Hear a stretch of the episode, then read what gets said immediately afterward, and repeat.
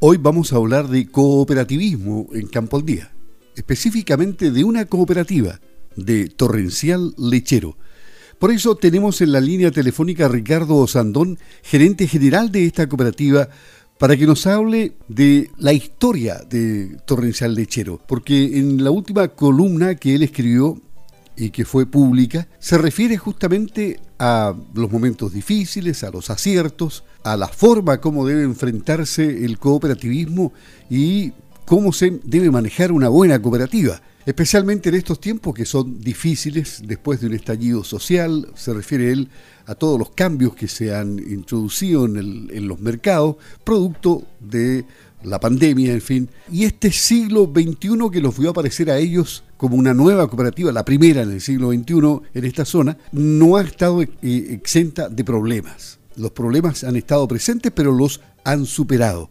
Eso en síntesis es lo que plantea él en su columna. Pero escuchémoslo, ¿cómo está? Buenos días, gusto de saludarlo, Buenos días, Luis, ¿cómo estás? Perfectamente bien, por Ricardo. Aquí estamos para conversar de Torrencial Lechero, su cooperativa. Entiendo que ustedes eh, nacieron en momentos en que todavía estaba todo en calma o no? Nosotros, claro, nacimos cuando todavía estaba relativamente en calma, eh, en el año 2016, un grupo de productores lecheros, mm, pequeños y medianos productores lecheros, se reunieron con la finalidad de, entre todos, hacer un, volumen de leche, con lo cual fuera más fácil poder negociar con las plantas de la industria. Eh, y esto partió eh, a través de una SPA, la SPA Torrencial Lechero. Eh, eso fue año 2016.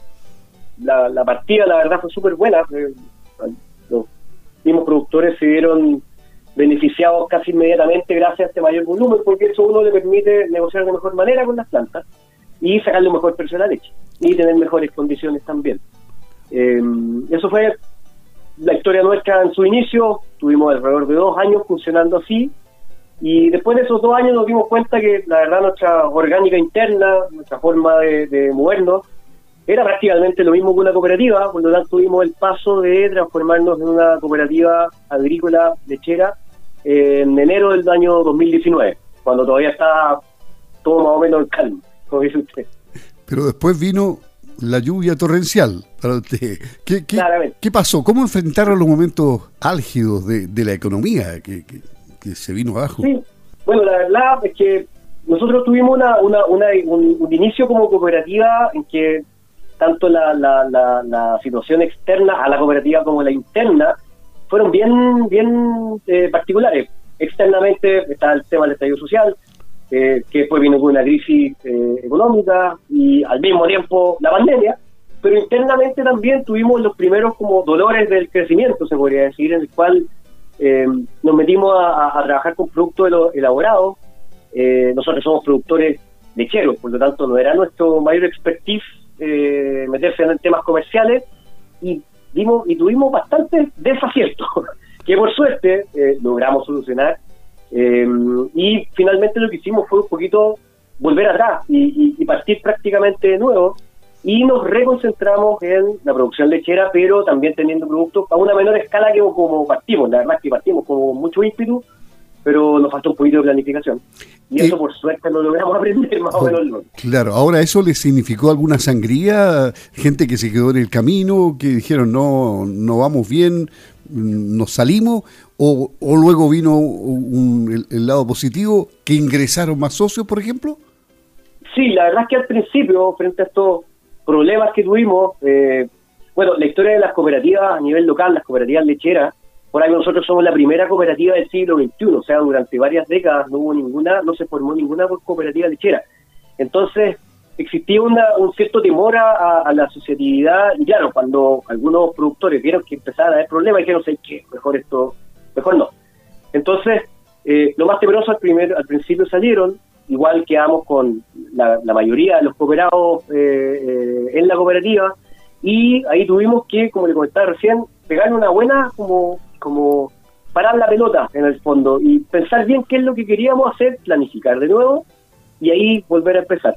Em, en eso, claro, tuvimos pérdida de cooperados, eh, se fueron varios litros, nosotros dependemos de los litros que movamos, y nos obligó también a replantearnos un poco cómo trabajar con menos litros. Y, ahí es donde nace un poco lo que yo también ponía en, el, en, la, en la columna, el, ingenio y la capacidad de eh, replantear el negocio. Y, eso lo logramos hacer en, un periodo bien corto, en, menos de un semestre ya todo el, problema financiero que nos generó esta salida cobrado eh, lo teníamos ya revestido y ya empezamos a retomar la marcha hasta el día de hoy hemos recuperado cooperados y por sobre todo hemos podido empezar a comercializar también leche, no solo de cooperados, sino de productores que han confiado en la cooperativa para llegarnos su leche y nosotros comercializarla. ¿Y cuál fue eh, la receta mágica en el momento crítico ahí? Uy, receta mágica. La verdad es que frente a tanto cambio, eh, la verdad es que de repente uno tiene alguna alguna idea, alguna buena idea,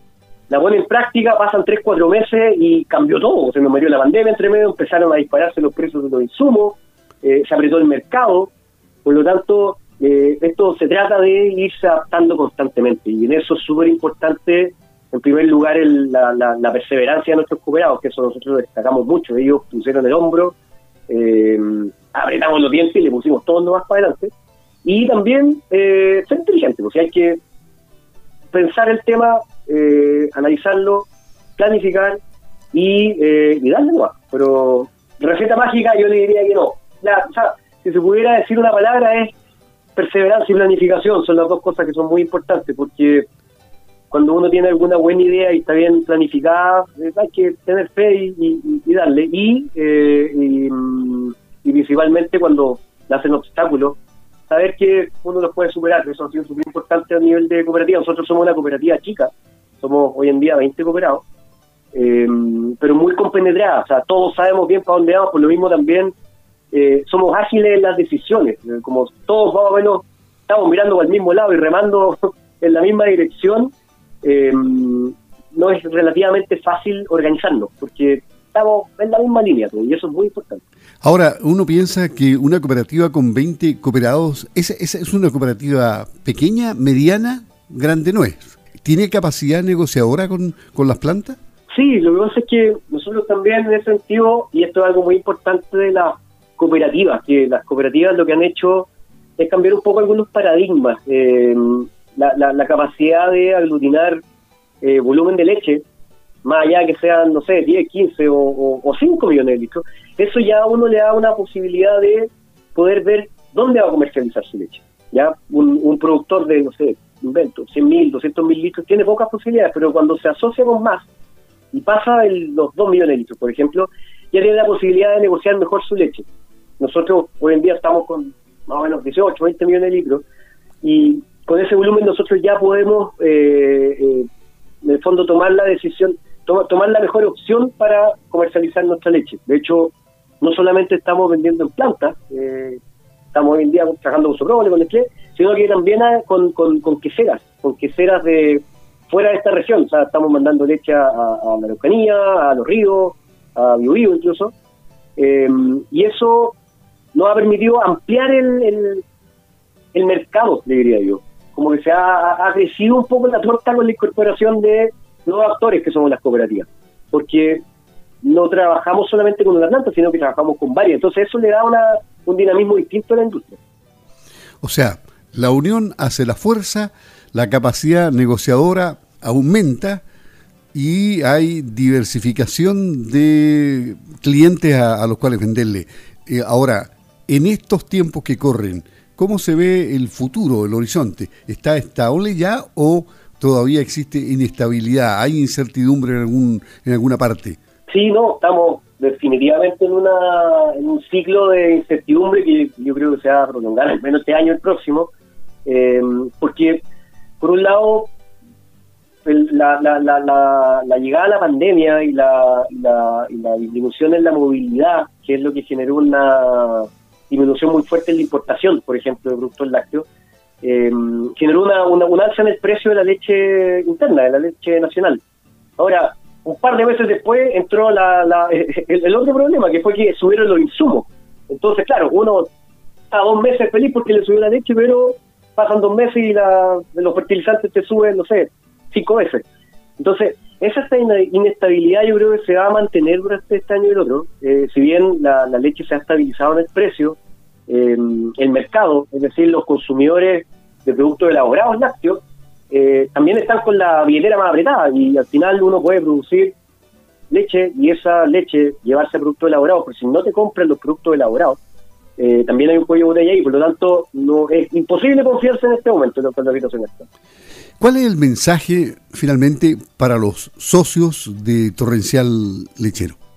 El mensaje, la verdad, es, eh, seguir haciendo las cosas con la, con la, con el corazón y con la, capacidad de, de, analizar lo que estamos haciendo. Eh, como le decía antes, eh, nosotros tuvimos que, en un momento de crisis interna, decir ya, hay que o nos organizamos o hasta aquí nos llegamos. Y esa capacidad de, de, poner la cabeza fría, en cierta forma, de revisar bien los números, eh, ser realista también con lo que uno es capaz de hacer, eh, es súper importante. Eso a veces uno parte con mucho ímpetu dicen, aquí nos va a ir súper bien, y no le va tan bien al principio y eso desanima. Eh, nuestros cooperados no se desanimaron y eso es lo que yo más admiro de ellos, es que viendo los problemas que, que, que se veían en el horizonte cercano, fuimos capaces de mirar un poquito más allá de ese horizonte cercano. Y teniendo a la vista esa, esa, esa panorámica más adelante, eh, fueron capaces de ponerle un y decir, ya, hay que démosle, aquí estamos y, y, aquí juntos vamos a poder sacar esta cuestión adelante. Entonces mi mensaje hacia mis cooperados es que sigamos así, eh, vamos bien, vamos bien, eh, vamos, se podría decir que dimos vuelta el, partido, pero vamos empatando, no hemos ganado todavía. Así que en eso estamos, eh, ponerle, ponerle así como vamos, porque el trabajo el trabajo que hemos hecho este último par de años ha dado muy buenos resultados y, y yo veo a los cooperados que están súper orgullosos de ver cómo están muchísimo mejor de cómo estábamos hace dos años. O sea, Torrencial Lechero la pone al piso y juega. Eso mismo. Ricardo, Ricardo Osandón, gerente general de Torrencial Lechero en Campo al Día de Radio Sago. Un gusto haber hablado con usted y sigan con esas ganas haciendo cooperativismo en Torrencial Lechero. Buenos días. Un gusto también, Luis. Que le vaya muy bien. Muchas gracias por la entrevista.